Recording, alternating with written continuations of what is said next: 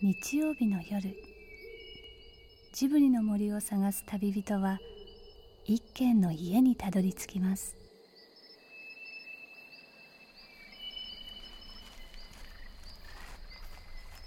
ジブリの森のラジオの川のほとり。そこに立つレンガの家はスタジオジブリ鈴木敏夫さんの隠れ家です。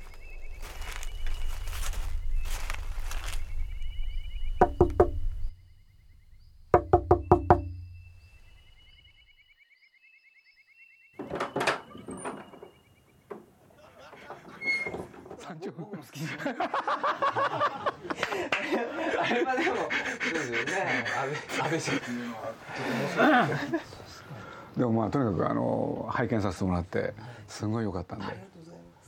いや僕あのねあの僕も実は1作目より2作目の方が大好きで公開中の映画この「続三丁目の夕日。本当ですか？鈴木さんはね吉岡さんのことを昔からねずーっと言ってたしそうなんです。何しろ北,、ね、北の国からはもう本当に大好き」北の国からのね DVD がちゃんとここにあるんですよ。ありますね。そうなんです。僕全部ねもう2回通しで見てますしね風天の寅さんの「男はつらい」もこれも全部持ってるんですよ。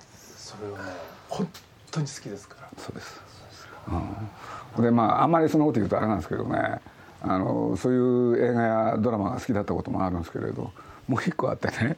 あのうちの息子にねちょっとそっくりだったんですよ。マットキ似てるんだよねって言われてあそうですかなんか光栄やら複雑な鈴木敏夫のジブリ汗まみれ。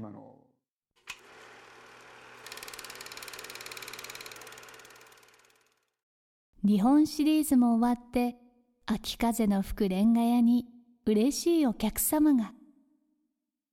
いよいよ全国で公開が始まった映画「オールウェイズ続三丁目の夕日」プロデューサーの奥田さんと一緒にやってきたのは主演の吉岡秀隆さんです今日はもう来ていただいてね。あ吉岡さん吉岡君でいいですか？はいもう。年年寄りだから僕。でも何かとね僕はあの山田監督って大好きだったんですよ。あそうですか。そう。これでおそらくね僕山田監督ってデビュー作から今日に至るまでほとんど見てるんですよね。作品作品。あそうこれで特に寅さん以前もねいっぱい見ててで寅さんが始まった時はテレビだったでしょ、はいはいそれもね実を言うと全部見ててね。テレビで。そう寅さんが映画になった時にすごい嬉しくて。だからまあある時にね3年ぐらい前ですかね山田監督と対談っていうお話があった時にねもう恥ずかしいやらないねすごい困ってね。そんなことありましたけどね。僕はもう怖くてしょうがないですけどね山田監督は。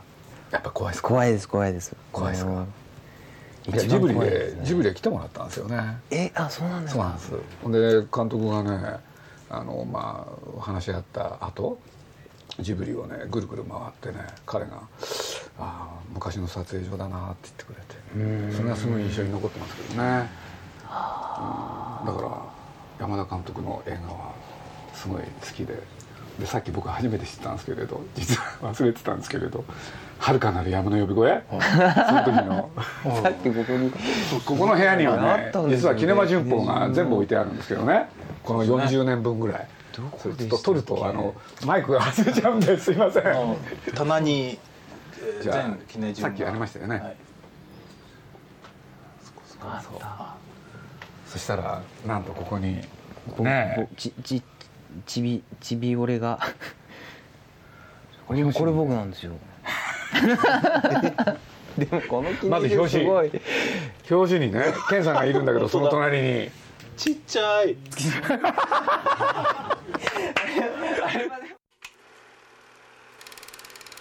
テレビやラジオにはほとんど姿を現さない吉岡さん。取材にもあまり口を開かない。っていうか何も話さない。なんて噂も伝わっていましたでもこの後そんな吉岡さんがゆっくりと静かに語り始めます。今まで誰にも語らなかった吉岡さん自身のことを。うーん。ジブリの魔法でしょうか。なんだっけ倍賞さんってジブリの作品を見てくれててこれでまあ春に出てもらった時いろんな話したんだけれど私がジブリの作品を見たのはね吉岡君に言われたからルパンの僕高校生1年中学生ぐらいの時ですかね倍賞さん寅さん撮影してる時に「いやなんか面白い映画ない?」って言われてそうそうそうそう。それで「ええじゃあカリオストロの城が。カリオストロの城はすっごい面白いですよ」って言って。でそれで私も見てるんですってね。けん僕倍賞さんの映画でね子供子供って言ったら僕は高校生ぐらいなのかな「霧の旗」これでね要するに弁護士に騙されてねこれで松本清張っていうあの推理物の、はい。それであこれも山田監督だえ君の旗って山田監督そうそうそう。それで今の倍賞さんがね復讐をするって話なんですけどね。よかったんですよ。それで僕覚えてるんですよ倍賞さんのこと。い。ろいろ年取ってるとよく覚えてるんだよ。ねそうですね。いやいや俺、まあ、映画好きだったんだけどね。これ倍賞さんに会った時はそういう話がなんかするのが恥ずかしくてあんまりしなかったんだけど。倍賞さんそうですよね。もうだから三丁目族の時ちょっと硬くなってたんですよ。プレッシャーもあって、いや本当はやりたくなかったところもあったんであそうなの？なんで？えー、だってせっかく綺麗に終わってる作品を。毎年1本やってほしいんですよ。シリーズ書きも。だって僕がね奥田プロデューサーに一番文句言ったのがねなんで間が2年空いたのって。だって寅さんだって最低1年に1本守ったでしょ？そうですね。でも寅さんは実はね1年に3本やったことあるんだよ。そうですそうです。ね。ええそうなんですよね。だって待ってるの嫌じゃない？そうだねこの前からそれ言っててね、だから僕は1年に2本ぐらいいいと思ったけれどそれだと大変かもしれないから2年に1本ぐらいあじゃあね1年に1回は最低やってよって。2年に1回じゃダメだよ。続けるのが嫌だったっていうのはちょっと面白かったんですけど。いやーでも僕続編は基本的に何でも反対なんですよね、でもジャガはいい人になっちゃいましたからね。いろいろ変えていけばいいんですよ。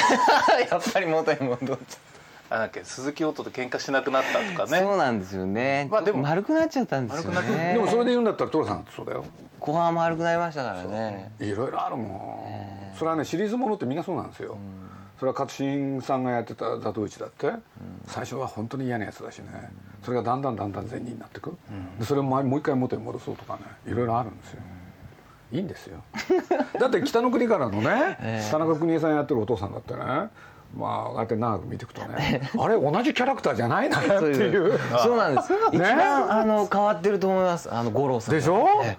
特にあの変わるんですよ。スペシャルになってから前回とまるで違うお父さんだなと思って。全然違うんですよ。全然違うんです急にインテリになったりとか急にだらしなくなったり。そう。でも見てる人はね関係ないですよ。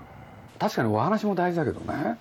みんなが見てるのはね僕は違うとこだって気もするんです例えば高倉健さんのねヤクザ映画ってあったでしょいっぱい、はい。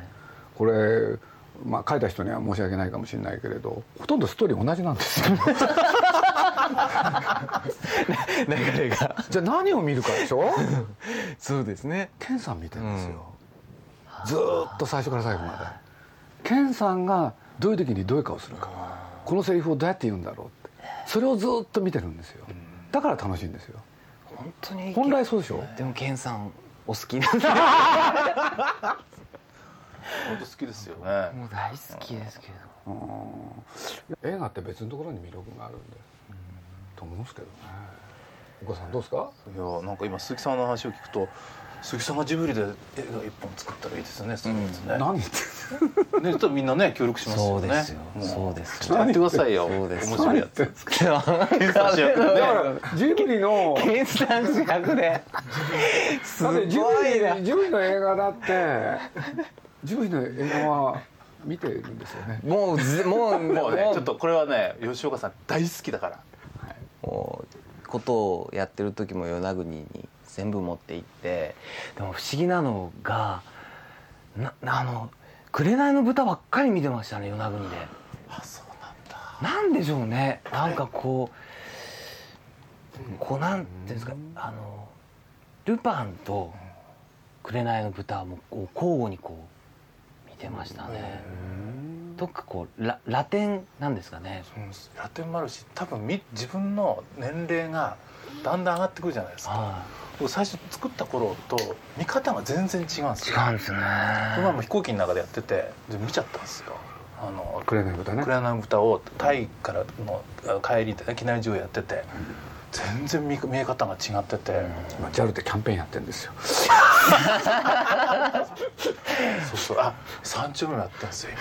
びっくりした。みたいですね。搭乗券乗ったらみんな帰ったじゃん三丁目。それはいいんだけどそれ多分多分ジブリの映画ってあの自分の年齢変わってくると見方が変わるからあれがいつも新しく見えるんですよ。だから豚なんかは僕もこの、いえーとちょうど4週間前それ見たんですよね。びっくりしちゃってあんまりにもいいから。面白いですよね。面白いですよルパンってカリオストロでしょ？そうです。あの人って年はいくつだと思いますか？ルパンですか？30いくつ？わかんないです中学の時に見た時はいくつだと思いました？20いくあそうですね。あれ？じゃあ多分ねこれから40になってみたらいくつだと思う？上ですね常に。常に自分の年より上に見えるキャラクターなんですでしょ？本当だ。だから宮さん宮崎駿って、ね、本当だ。天才なんですよ。そこは。要するにその人の年齢から見て自分より上って、ね、いくつになってもそれがつきまとうんですよ。で追い越さないんですよ自分が、なんでああいう才能持ってるのかな。そうですね。本当だ。からね。豚だって本当だ。豚だってそうでしょ。そう。あの人は一体いくつなんだっていう。いや本当だ。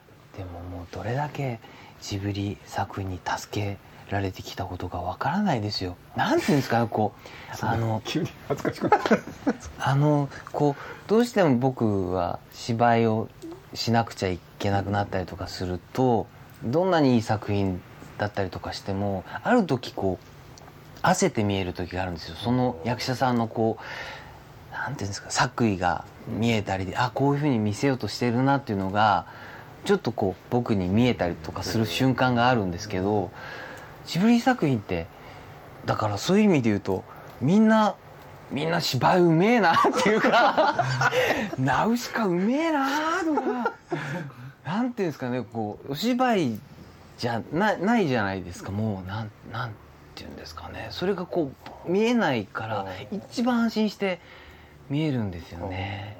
だから何何かあってこう元気がなくて落ち込んだ時とかに生身の人間が演じてるものは見れなくなるんですよね。こう慰めてくれないんですよ。こう今ある自分のこう状況というかこうあるこう参加映画だったら多分3ヶ月入ってたりとかするとある時こうふっとバカらしくなるっていうのとまたちょっと違うんですけど冷める時があるんですよ。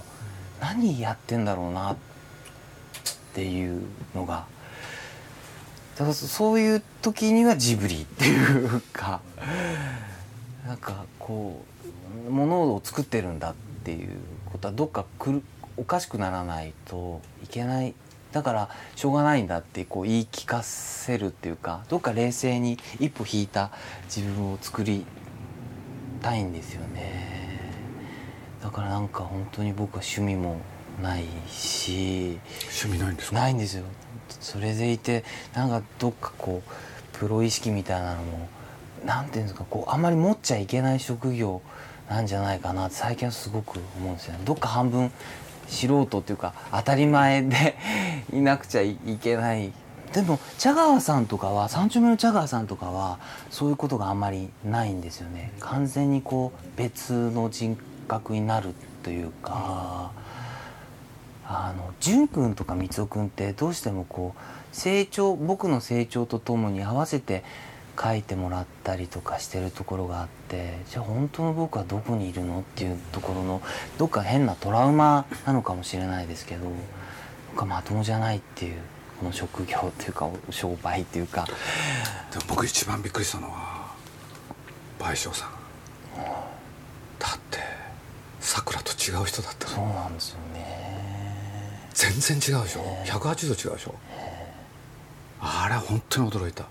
あだってイメージとしてさくらが頭にこびりついてたからお目にかかって喋り始めたらまるで逆？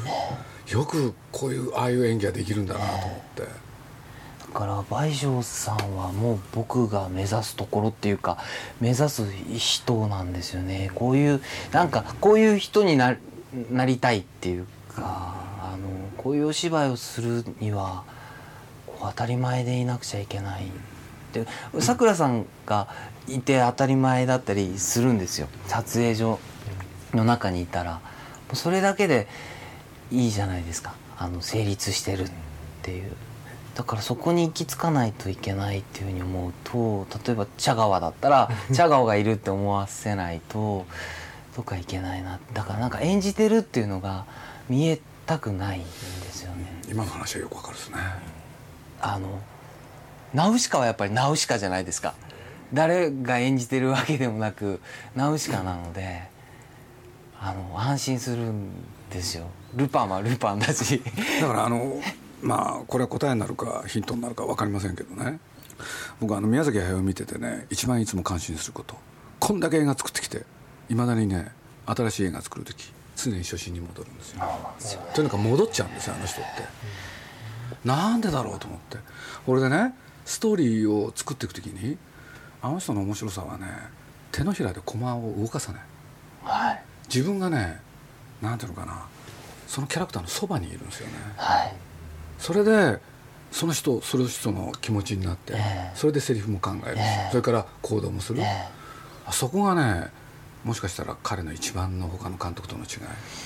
そうなんだからなんかわ分かるんです。こうせ説明しないじゃないですか。あのキャみんなそのナウシカにしても説明なんかじゃなくて見てるば分かるじゃないですか。あのこうなん僕いつもこう空気が動く感じが とても好きなんですよね。だから自分でね書いた書いたセリフのやり取りでも「あダメだ!」っつっていう時にはね「どうしたんですか?」って言うとね「理屈で書いてる」って。で彼得意な表現でねやっぱり脳みその蓋を開けなきゃダメだって、そうするとねそこへ自分が立ち会える、うんそんな感じがあるんですよね、だからいつもね主人公のそばに行くんですねあれ、で目線がだからね同じなんですよ、案内者下の方っていうか、だから上から見てないでもなんていうかみジブリ映画を見るとこうなんていうんですかねジブリ映画だけは絶対絶対裏切らないっていうかなんかもうずーっと助けてもらってますね。だからいつもどこロロケに行くんでもいつもこう手放せないんですよね。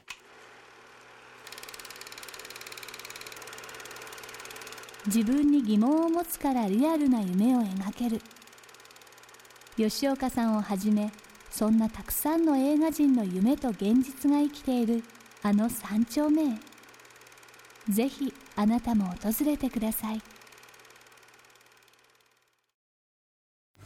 だからやっぱり健さんとか倍賞さんとか渥美さんとかは僕はもう本当に大尊敬するっていうかこう語らずして語るというか、セリフなくしてこう見てる人間に伝えるっていうことができるしそれをまた山田監督も分かってるから無理にこう説明的なセリフは入れさせないでここは役者さんがに任せるっていう。喋んない寅さん好きでしたからね。そうなんですよね。背中で去っていくとか、それだけでなんか涙がこぼれるんですよどっかね切ないっていうか。ありますあるんですよね。宮崎駿って人がねまた今「紅の豚」の話が出たから僕はいつも思うんですけどね。例えば豚の顔してるわけでしょ、はで最初から平気で人間の中に混じってる、ええ。そうですよね。銀行とか行ってますもんね。羨ましいとかって言われて。そういうことは人間同士でやってくれとかって。僕はそばにいながらね。どうしてこんなことができるんだろう。普通説明するでしょ。なんで豚になったのかとか。ないんですよねいきなり豚が出てきてね。ほんでいろんな人と行き交うんだけど誰も不思議に思わない、でそういうことをねあの人は平気でやるんですよね。で僕これ世界で珍しいと思う、なんで豚の顔してるやつがあるで何にも違和感感じないでしょ、で気が付いたらその世界入っちゃってる？本当ですね。あれあの人の独特ですねから僕たまにね「もののけ姫」なんかでもね、は映画の冒頭ねなんかこんなねやつが出てくるんですよ、これで村人がみんな恐れをののいてね「あっ!」つって「たたり神だ!」って。え勝手に決めちゃうんですよね。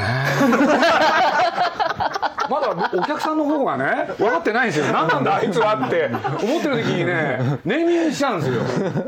宮だから宮宮崎駿って実は日常的にもそうなんですよ。例えば僕はねこの間ちょっと忙しくてね疲れてたんですよ。そしたらいきなりね来てね「鈴木さん」って「えなんすか?」って言ったら「黒い粉が出てる」こんな笑ってこれで隣にいたスタッフにね「おいちょっと見て鈴木さんのこと」って「黒い粉が出てるだろ」ってさあそいつがね「いや僕には見えません」したらね怒るんですよ「なんでお前は見えないんだ」って。それが見えないっていうのはお前のね目が節穴だってことは鈴木さん黒い粉をどうかしたらいいよって。日常的にもそうなんです。大変なんですよだから。すごい。知らないと聞いたらただ危ないおじさんに。しか見えないこれは切るのは切るからカットだろもう。いくらねいや全然平気だ。もうね何喋っても後で切ってくれるから。いやいやいや。いやいや。ね？見たいなと崖の上のポニョ楽しみだな。早く見たい。喋ってるとつい喋っちゃう。言わないことにしてる今度はねこれはね。この続きはまた来週。鈴木敏夫のジブリ汗まみれ。今夜の出演はスタジオジブリ鈴木敏夫。日本テレビ奥田誠二。そして俳優吉岡秀隆でした。